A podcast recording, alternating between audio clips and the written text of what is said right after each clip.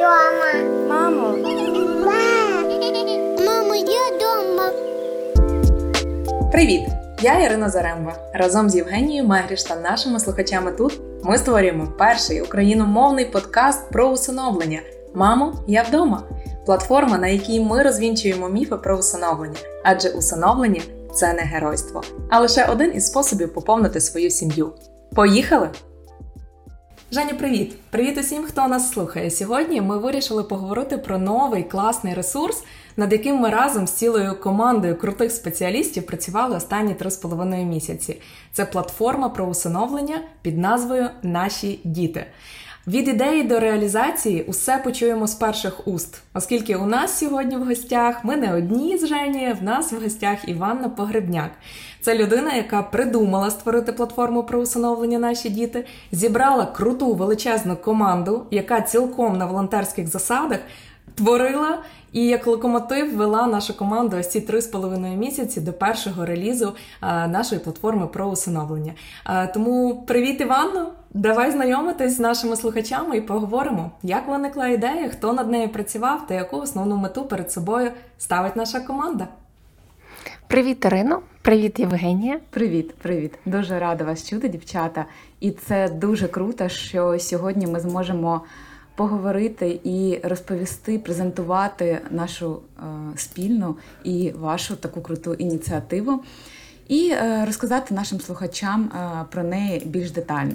Отже, давайте розпочинати, і я, мабуть, буду задавати питання, а ти, Івана, будеш на них відповідати. Отже, розкажи, як коли ти стала замислюватися про усиновлення і цю сферу взагалі, як опинилися у цій темі?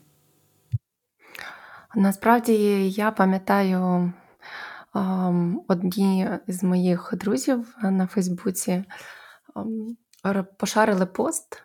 Якраз це було після одних із епізодів, коли дуже багато дітей загинуло, і багато дітей залишилось без батьків. Мені здається, що це було після е, історії з Бучею.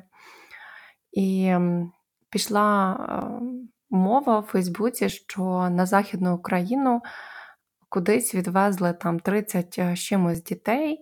І от е, хто хоче усиновити таких дітей, звертайтеся за номером телефону.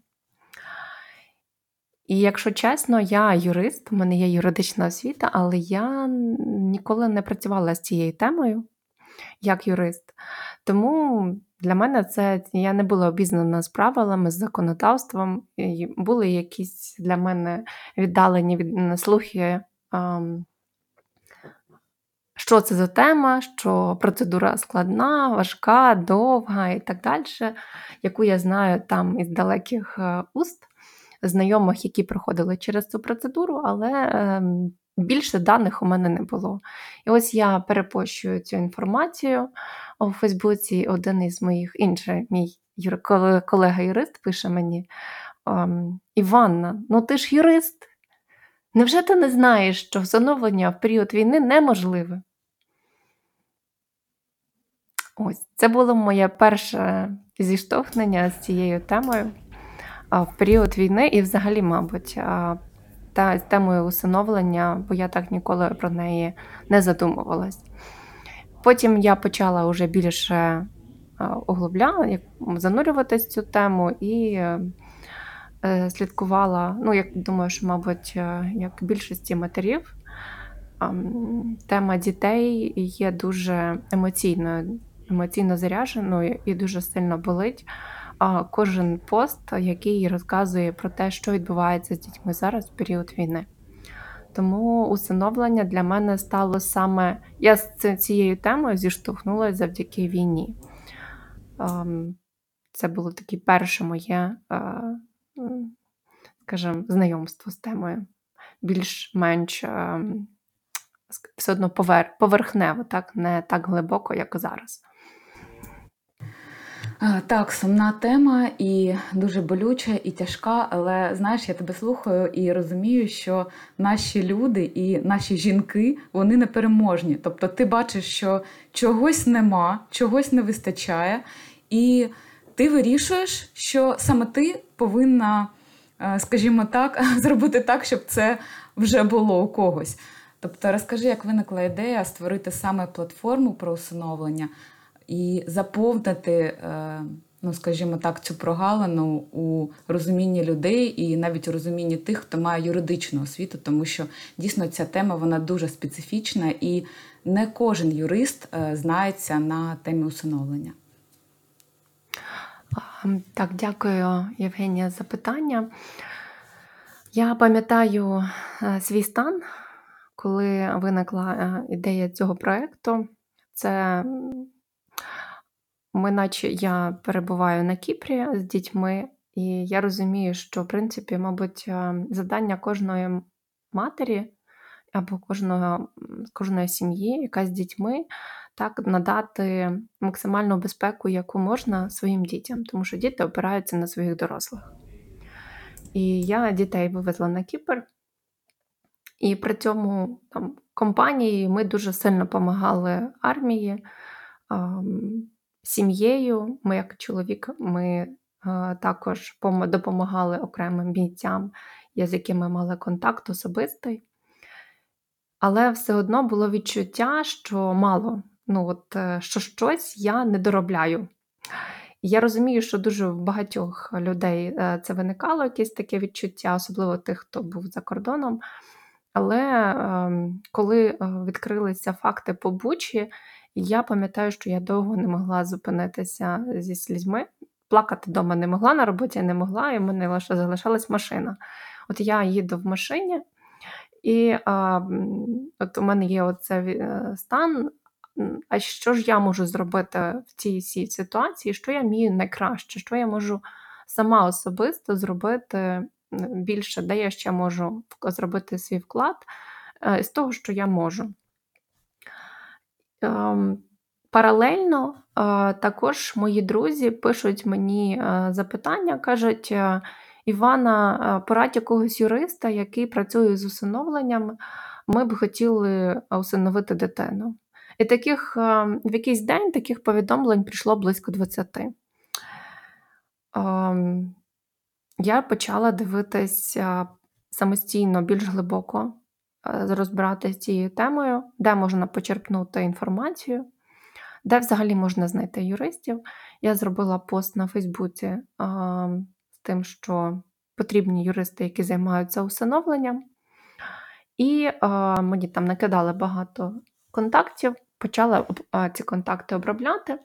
І от в такий момент я їду е, в машині, і мені приходить ідея, що якщо так мало інформації зараз є, а у мене є дуже багато контактів в юридичній сфері, в сфері IT, там, де дуже багато розробників, так, програмістів сидять, дизайнерів.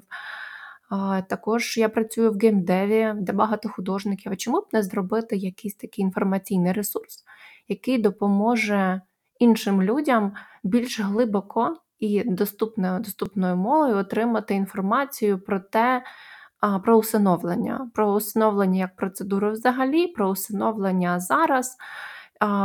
І я почала цю тему більш глибоко досліджувати. Я подивилася, що є в Україні, глянула, що в Україні з цим все дуже, скажімо, не так е, радужно. Є якісь інформаційні ресурси, але це здебільшого вирізки із е, законів. І Вони, скажімо так, більш-менш зрозумілі юристам, але доступні, недоступні звичайному, звичайній людині, так? тому що наші закони, в принципі, будь-які закони, вони не завжди пишуться такою простою мовою, е, багато дуже зворотів е, всяких. І е, в мене виникла ідея про те, щоб зробити такий інформаційний ресурс простою мовою.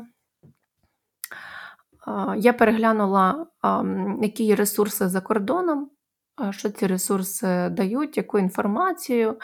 І також якби виникла така склалось таке враження, що от за кордоном, по-перше, це передано, скажімо, з державного рівня на рівень громадських організацій. А в Україні наразі це все-таки державні установи. І також, е, що за кордоном це норма, а в Україні це геройство.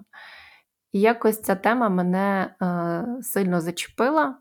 Тому, е, скажімо, я зробила собі таку коуч-сесію зі своїм знайомим.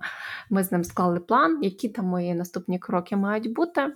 І ось я почала е, спілкуватися з юристами, які е, би хотіли зробити контент для такої інформаційної платформи, які би могли.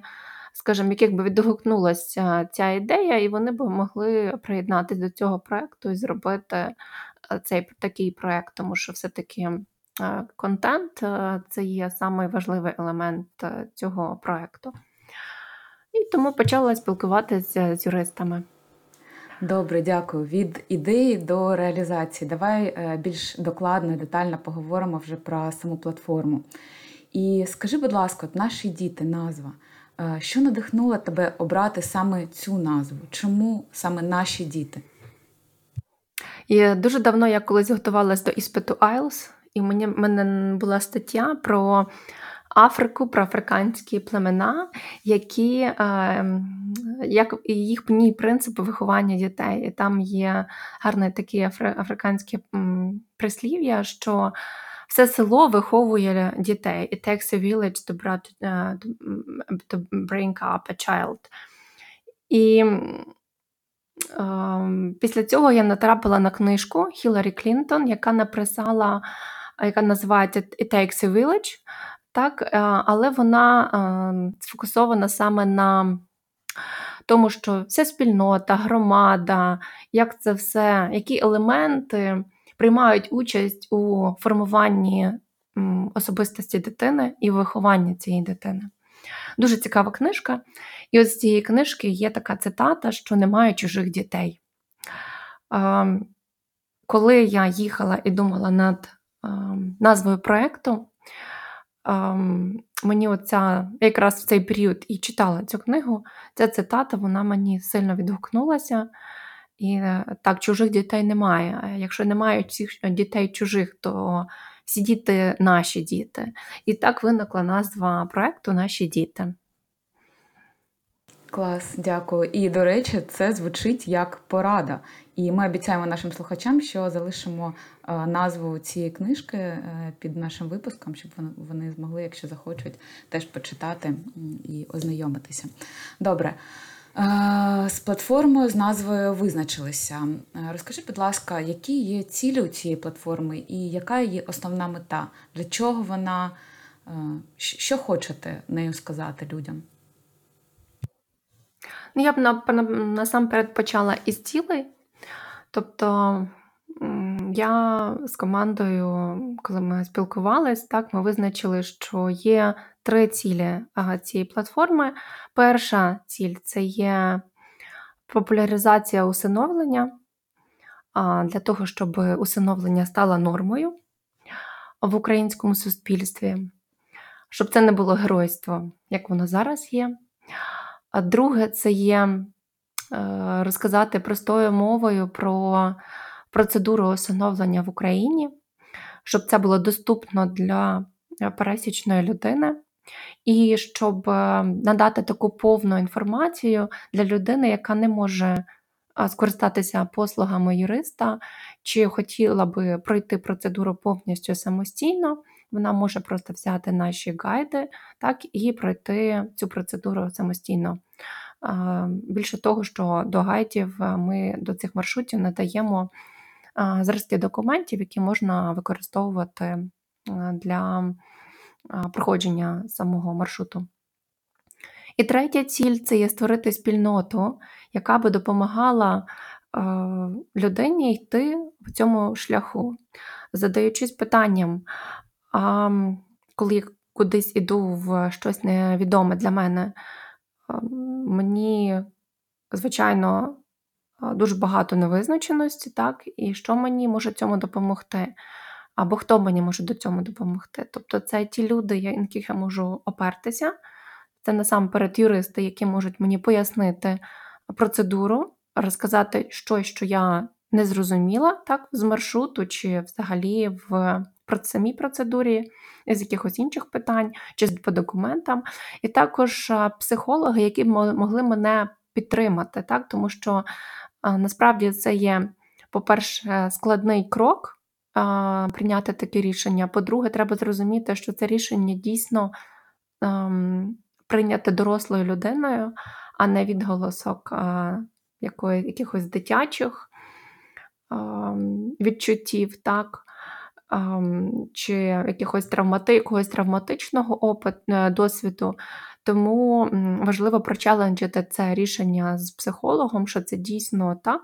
Я готовий до цього, і я готовий, чи я готова пройти йти далі після того, після процедури усиновлення, тому що основний шлях починається вже коли дитина приходить додому, і коли ми починаємо адаптуватися. Інколи зі своїми дітьми складно, особливо коли вони в кризових періодах, там 3, 7, потім під, е, підлітковий період дуже складний. Зараз у мене. Е, одна закінчує цей підлітковий е, період, інший вступає, і я розумію, що це дуже тяжко. А коли скажімо, є е, у дитини ще травматичний якийсь досвід, про який ти не знаєш, тому що про своїх дітей я знаю все. так, Ми з ними жили, росли і так далі.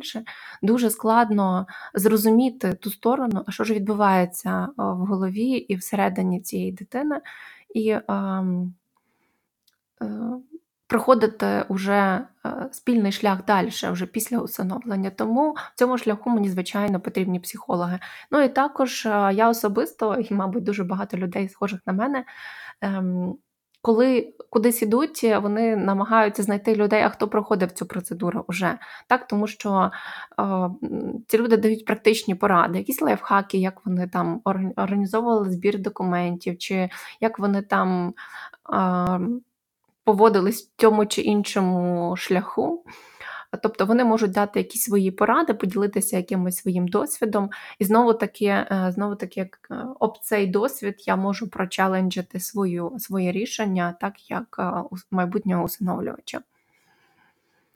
Щодо основної мети цього проєкту, я все-таки би думаю, що основна мета це таки все-таки ця популяризація усиновлення, так, щоб більше дітей отримали свої сім'ї. Тому що сім'я, вона як така сама маленька. Скажімо, клітинка суспільства, яка надає дітям певну опору і сприятливе середовище для зростання, для формування особистості, для подальшого росту і розвитку в суспільстві. Так, так, згодна. І знаєш, я я слухала тебе і згадала ще одну книжку, е, яку я також дуже давно читала. Вона називається Йди туди, де страшно. І дійсно е, це так, коли ти маєш е, якийсь страх, то е, треба йти туди. Але ми теж з Ірою дуже часто обговорюємо те, що е, усиновлення повинно бути е, дуже виваженим рішенням, і е, робота зі страхами, робота з побоюваннями, робота з думками, вона дійсно повинна бути, і це рішення повинно йти не тільки з серця чи тільки з голови. Це повинно бути рішення Е, в якому ну, здружуються, скажімо так, і голова, і думки, і серце, і все одразу. Добре. Е, ти е, розповідала про те, що це рішення було прийнято про створення платформи і навіяно війною і такими тяжкими подіями у нашій країні. І ми знаємо дійсно, що зараз процедура усиновлення призупинена юридично і усиновити зараз не можна. Але скажи, от війна та усиновлення, чому е, ти вважаєш, що створення платформи не передчасне та важливе саме зараз, саме тепер, ще до того, як е, воно юридично є можливим для людей? Теж дуже гарне запитання. Воно мене е, в багатьох дискусіях у мене, коли ми отримували зворотній зв'язок е, про платформу так ем, звучало саме е, це питання, десь, може, всередині мене, можливо, хтось і зовні ем, говорив про те, що, можливо, це ще недоречно або не на часі. Але я вважаю, що зараз ем, люди. Повинні розуміти, що процедура точно не буде простою. навіть якщо її змінять згодом, так, чи внесуть якісь зміни, які там спростять якісь певні етапи, чи навпаки ускладнять певні етапи, так, процедура в будь-якому випадку не буде простою, тому що це питання зв'язано з дітьми. Так потрібно розуміти, що держава зараз, коли батьків немає, держава взяла на на себе роль е, цього батька і матері, і вона відповідає за цих дітей. Тобто діти надіються на цю державу. По суті, їхнім дорослим зараз є ця держава.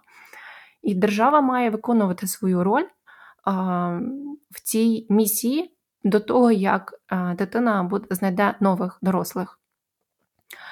Тому а, люди, які би зараз задумуються над цим питанням, у них є час, щоб підготуватися до того, а що їм потрібно, щоб а, стати усиновлювачами, а чи можуть вони бути усиновлювачами, а як знайти дитину, а які документи потрібно зробити.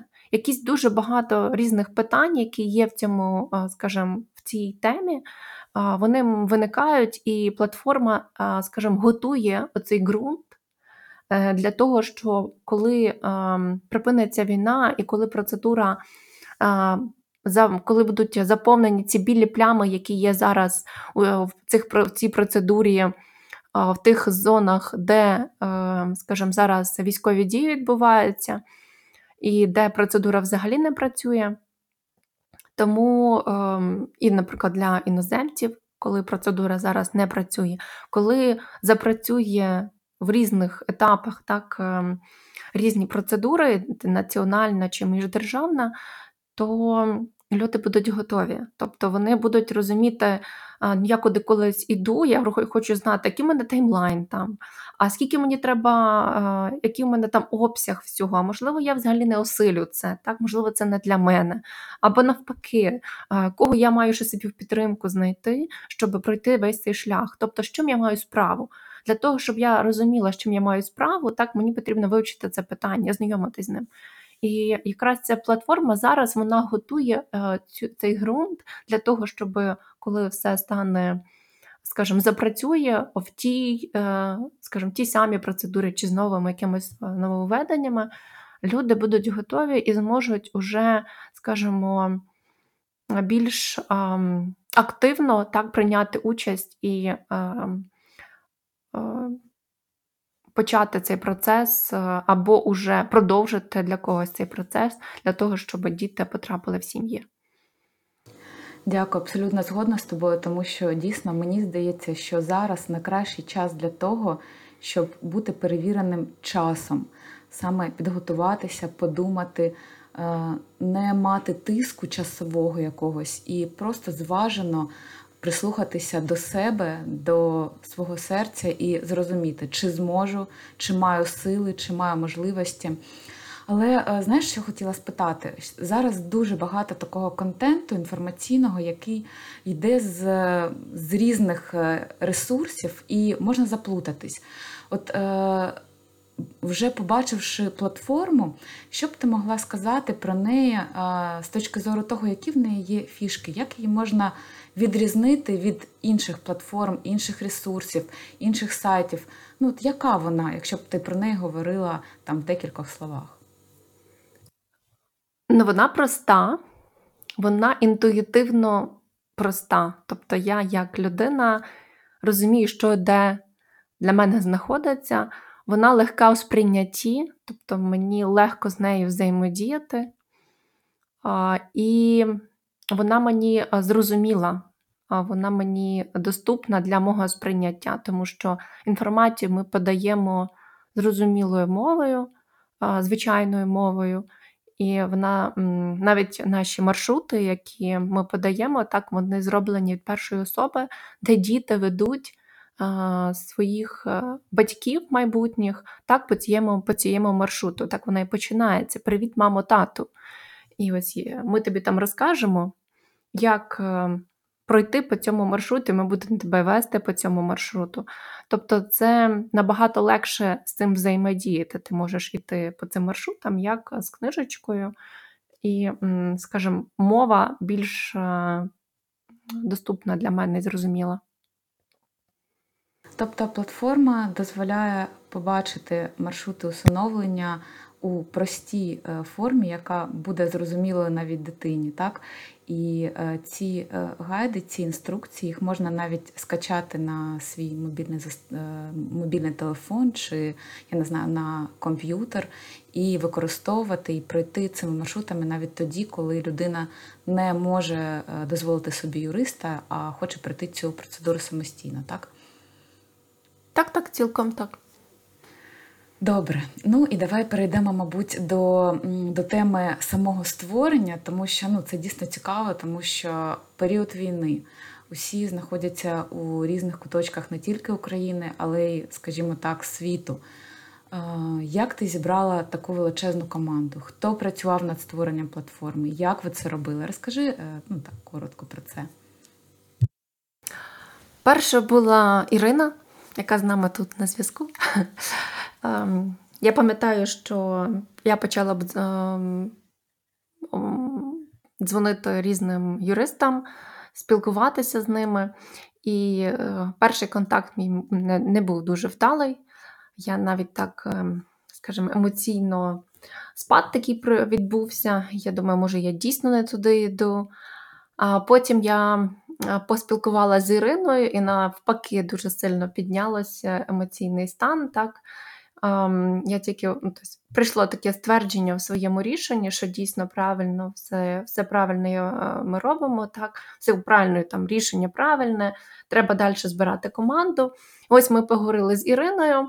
Ірина приєднала вас, Євгенія, е, до проєкту.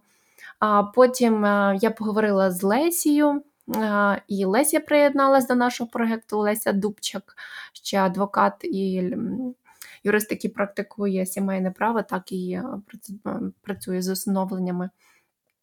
А далі я пішла ем, з тими, хто, собственно, власне, і інші організаційні моменти допомагав. Так?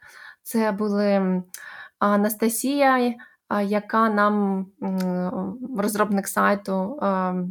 Вона нам а, допомогла повністю і зараз допомагає е, створити м, сайт е, і доповнює його. Також е, у мене багато друзів е, серед е, розробників веб, веб-сайтів, так, і вони нам допомогли з дизайном,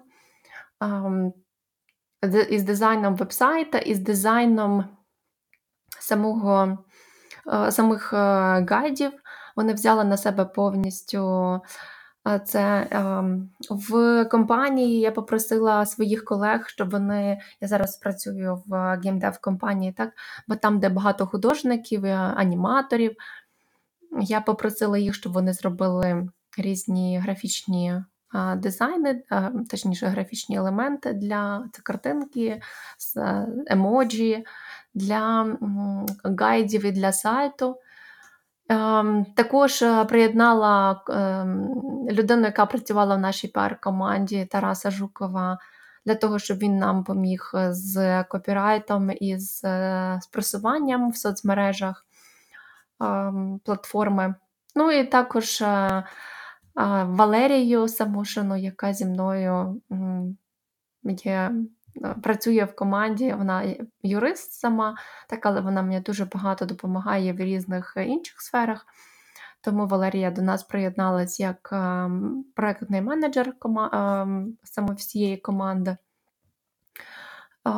Потім приєднали ми аніматора, який нам зробив, бо мені дуже хотілося, щоб це була одна непереривна лінія на головній сторінці, яка ам, робить, е, яка, е, скажімо, малює сім'ю, спочатку маленьку дитину, яка сама, а потім біля неї е, появляється мама з татом.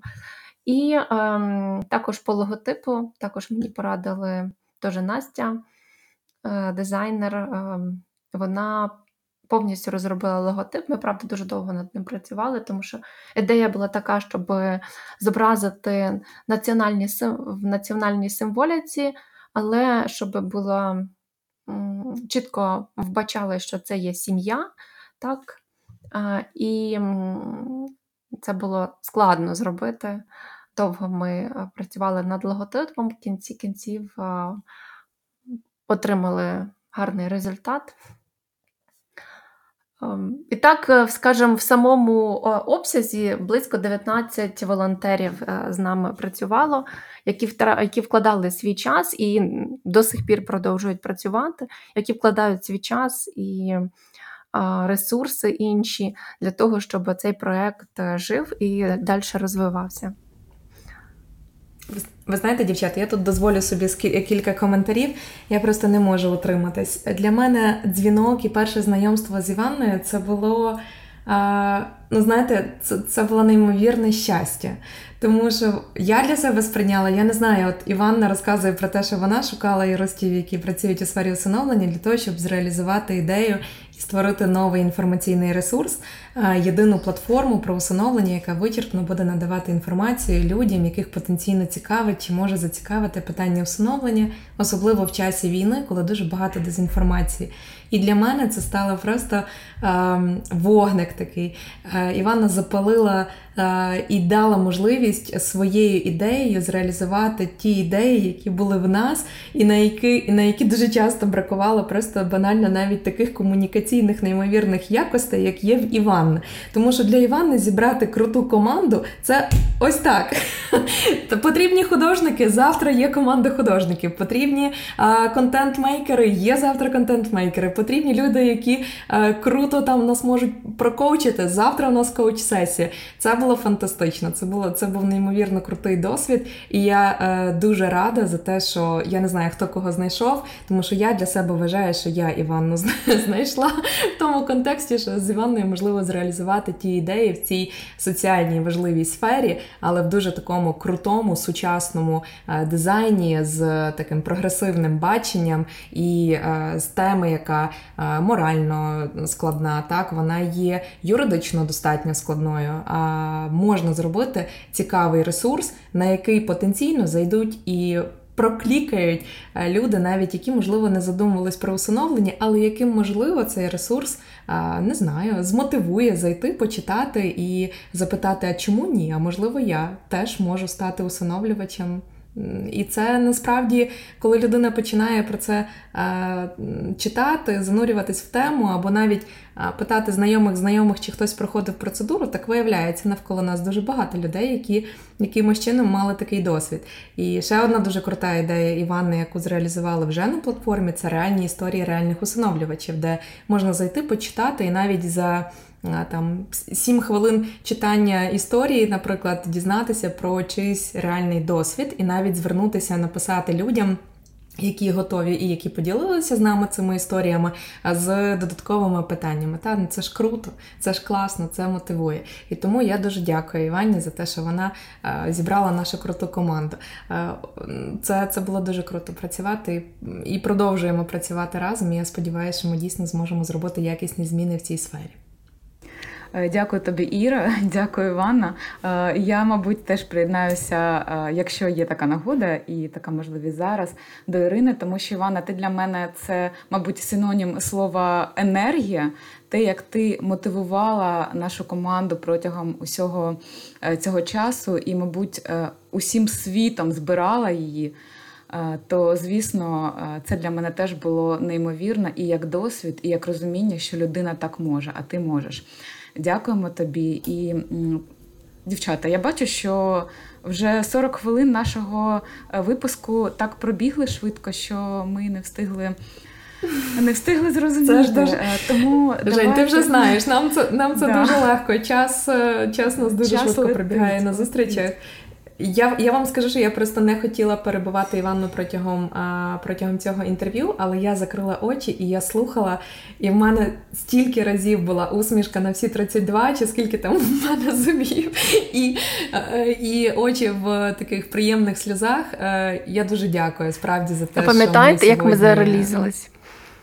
О, А я пам'ятаю, що як е, Настю, я останні перед вечором, перед тим як ми відправляли платформу на, для зворотнього зв'язку в Мінсоцполітики, Так. я пам'ятаю, я Так, кажу, так. Настя, до дес... поки не зробимо, це 10 вечора. Дивлюсь, Настя вже каже, можна я піду поїм.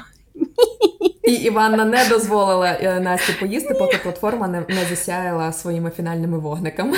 Ну, інколи це було так, так, вз- вз- взагалі. Але я дуже вдячна вам, що я всім вдячна ті, хто працював, що вклали стільки свого часу і ресурсу. У мене були періоди, коли я не могла дочекати, коли з мене закінчиться моя основна робота, щоб я могла сісти і попрацювати над проектом, щоб все-таки цей проект родився. А мені ще сподобалось те, що для людей, яких які чітко бачать перед собою мету, немає неможливого. Тому що на секундочку кожен з нашої там навіть е, основної команди, яка зідзвонювалася щотижня, майже хто майже кожного тижня хтось змінював місце знаходження. Ми були майже по всіх країнах Європи. Я в той час також була не в Україні, хоча ми вже. Повернулися давно і залишаємося наразі тут. Але майже кож, кожна і кожен з нас був десь. І ми приєднувалися, ми постійно. Е, ну, це було дуже цікаво, але наскільки в нас була перед собою чітка мета, яка не дозволяла нам зупинитись, чи там завадити нам поспілкуватись, чи зробити ті задачі цього тижня, які ми перед собою поставили, незважаючи на жодні е, зовнішні обставини. Е, і жодні навіть тривоги в Україні не зупиняють наш процес робочий, креативний. Тому ось е, класно, класно, це дуже круто, це надихає, це мотивує. Так, я колись е, почула таку фразу, і я з нею дійсно дуже згодна, що найкраще ти можеш робити те, що ти згоден робити безкоштовно. І от мені здається, Івана, ти сказала, що не могла дочекатися. І дійсно, коли ти щось згоден зробити просто так, от просто ти хочеш це робити, ти, ти зможеш зробити це найкраще. От я мені здається, цю фразу е, десь дуже дуже давно е, чула, і вона десь в голові в мене сидить, і я з нею згодна і зараз абсолютно. І це підтверджується 100%. Результатами. Ну добре, дівчата, давайте е, платформу ми зробили, але це ще не крапка. Ми Це- обов'язково, ми обов'язково залишимо лінк в описі до цього подкасту, щоб всі бажаючі, всі, хто послухають подкаст, чи навіть не дослухають, обов'язково відразу перейшли на платформу, завантажили собі на мобільні телефони чи на, е, на лептопи е, наші інструкції, наші гайди. У нас вже готові два гайди: це національне усиновлення, процедура і процедура міждержавна.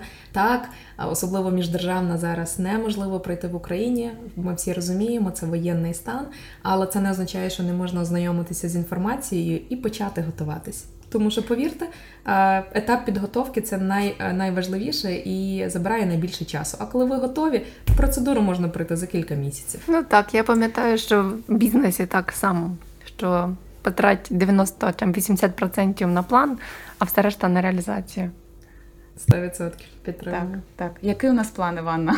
Розкажи, розкажи, що буде далі? А далі ми будемо запускати англійську версію. Працюємо над е, корисними посиланнями, працюємо над історіями, які далі будемо розвивати. Дуже багато людей готові далі з нами ділитися і розвиваємо наші соцмережі, поповнюємо інформацію, комунікуємо з аудиторією, з нашими потенційними там клієнтами чи потенційними користувачами зараз. Дякую, дякую тобі, е, що розказала. Дякую, що прийшла. Слухачі, будь ласка, знаходьте нашу платформу у соціальних мережах. Ми залишимо усі ліночки. Дякуємо тобі, Іванна, що прийшла. Що е, у нас така склалася е, дуже довірлива розмова. Ти наш перший гость, гість, до речі, і ми сподіваємося, що е, це стане гарною традицією, і до нас в гості будуть приходити люди, будуть ділитися е, своїми історіями, своїми успіхами. І класно, що ми змогли розказати саме про такий успіх і таку класну ініціативу в Україні сьогодні, як платформа Наші діти. Дякую вам за запрошення. Це дуже чудова ідея виникла у вас щодо підкастів. Ем, Я завжди вважаю, що є люди, які діляться ем, там за різним сприйняттям інформації. Тому е, ще одною фішкою платформи є те, що вона покриває е, різні види. Так, то є візуальна частина, є ті, хто можуть і вміють, люблять читати, і ті, хто люблять просто слухати, не напрягатись. Тому е, дякую вам за підкаст, дякую вам за запрошення, дякую вам за гарну розмову. Дякую. Дякуємо, дякуємо. дякуємо. А ми переходимо до нашої стандартної бліц-рубрики питання-відповіді про усиновлення від наших усиновлювачів. Сьогодні моя черга озвучувати е, питання, які ми від вас отримували, і Женя їх прокоментує. Отже, перше питання: чи потрібно показувати дитину час від часу службі опіки? А, думаю, тут йдеться власне про усиновлену дитину, коли ви вже пройшли процес, і дитина з вами в сім'ї проживає. Так, спробую дуже коротко. Е, Дійсно, служба у справах дітей здійснює нагляд за умовами проживання і виховання усиновлених дітей до досягнення ними 18 років. Перші три роки вона це здійснює щорічно, а в подальшому один раз на три роки. За результатами перевірки складається звіт, і у разі виявлення фактів порушення прав дитини е, служба протягом місяця вживає заходів щодо усунення таких порушень. І якщо не вдається усунути причини, що призводять до порушення прав дитини, служба у справах дітей може чи звертається навіть до суду з позовом про скасування усиновлення, визнання його недійсним або позбавлення усиновлювачів батьківських прав. Тобто, якщо коротко відповідь, то так потрібно звітувати і потрібно показувати дитину до 18 років. Дякую. Друге питання: якщо усиновили хвору дитину, де можна і чи взагалі можна отримати кошти від держави на її лікування? А я навіть знаю, хто задав це запитання. Тому Оксано, це для тебе відповідь. Ого, я починаю нервуватись. Ну добре. Але е, почну з того, е, про що ми е, кажемо кожного разу у кожному нашому випуску, що усиновлювачі фактично стають кровними батьками для дитини. Тому закон, на жаль, чи я не знаю, може це логічно, не передбачає особливої державної підтримки лікування усиновлених дітей. Такий обов'язок покладається вже на батьків. Саме тому е, важливо перед прийняттям рішення про усиновлення реалізувати своє право на отримання даних про стан здоров'я дитини та проведення медичного обстеження, щоб розраховувати свої сили та можливості на майбутнє. При цьому, е, що важливо, усиновлювач має право на допомогу при усиновленні дитини. І якщо усиновлювачем є подружжя, то таке право має один з них. І розмір такої допомоги дорівнює розміру виплати допомоги при народженні першої дитини. Зокрема, в Україні зараз у 2022 році розмір такої допомоги становить 41 тисячу 280 гривень. Але важливо розуміти, що право на таку допомогу мають усі усиновлювачі незалежно від віку дитини, тобто не тільки коли усиновлюють маленьку дитину чи немовля. Круто, круто. Тобто закон дійсно прирівнює усиновлених дітей до за статусом юридичним до кровних, оскільки усиновлювач отримує таке ж право, як і мати при народженні а, чи батько. Правильно? Так, так, все вірно. Круто. А, Ще одне маємо питання: чи матиму я такі самі права та обов'язки по відношенню до усиновленої дитини, які я маю по відношенню до рідної, а, біологічної дитини? А, Чи можливо є якісь винятки? Дуже схоже, мабуть, за початком питання, mm-hmm. за початком відповіді питання на попереднє, тому що усиновлювачі мають усі такі ж права й обов'язки до дитини, як і кровні біологічні батьки. До речі, і дитина також отримує, отримує права та обов'язки щодо усиновлювачів, як до рідних кровних батьків. Але, мабуть, е, слід зазначити про такі додаткові обов'язки, які виникають у усиновлювачів. Серед них є особисто забрати дитину із закладу чи сім'ї, в якій вона виховувалась до усиновлення, надавати можливість представникам служби у справах дітей здійснювати нагляд. Також ми про це сьогодні говорили. За умовами проживання дитини її виховання, та подавати звіти про умови її проживання та стан здоров'я, а також звітувати про зміни місця проживання дитини. Але взагалі якщо ми кажемо глобально, то ні, винятків нема, і після усиновлення е, діти та батьки створюють справжню родину з такими ж правами і обов'язками за сімейним кодексом України, як і кровні біологічні. До речі, усім дітям, а всі діти точно а, біологічно мають батьків, варто прочитати розділ права та обов'язки дітей стосовно батьків. Ви можете дізнатись дуже багато цікавого. І вайса верса. Батькам також рекомендуємо перечитати цей розділ сімейного кодексу. Можливо, навіть залишимо в описі до цього епізоду. Ще одне питання: маємо сім'я айтішників, які постійно подорожують Ага, у нас є преамбула, сім'я айтішників, які постійно подорожують по світу в силу своєї роботи. Чи можуть брати дитину за кордон з собою до повноліття? Це в наша з тобою класична е, рубрика е, задачки. Е, але знаєш, тут все залежить від того, що е, розуміли наші слухачі, коли задавали це питання під подорожжю. Тому що про зміну місця проживання е, дійсно потрібно повідомляти службу у справах дітей. Вона протягом місяця письмово повідомляє іншу службу у справах дітей за місцем нового проживання дитини для організації нагляду за умовами такого проживання і виховання дитини. Е, Про це я казала у нашому минулому питанні попередньому. Але якщо люди планують виїзд за межі України на строк більше ніж 90 днів, то служба у справах дітей повідомляє не тільки іншу службу, але, е, але й Міністерство закордонних справ. І МЗС вже реєструє е, усиновлених дітей, які проживають за межами України, та надсилає до відповідної консульської установи чи дипломатичного представництва України доручення щодо взяття дитини на консульський облік та здійснення нагляду за дотриманням її прав. Тобто е, відповідь так, дитину взяти можна, але про це потрібно повідомити службу у справах дітей, і потім вже відповідне е, консульс, е, відповідне представництво чи консульство здійснюють нагляд за її утриманням, за станом її здоров'я.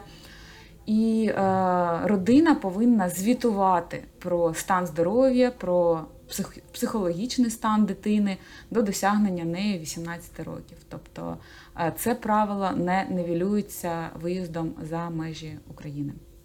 Ну, звичайно, це логічно, оскільки найважливіше не допустити порушення прав дитини і е, не допустити таких страшних випадків, наприклад, як викрадення дітей, вивезення їх за кордон. І ще маємо одне питання: чи можуть відібрати дитину висиновлювачів, як- якщо знаходяться рідні батьки, кровні батьки дитини і хочуть її забрати?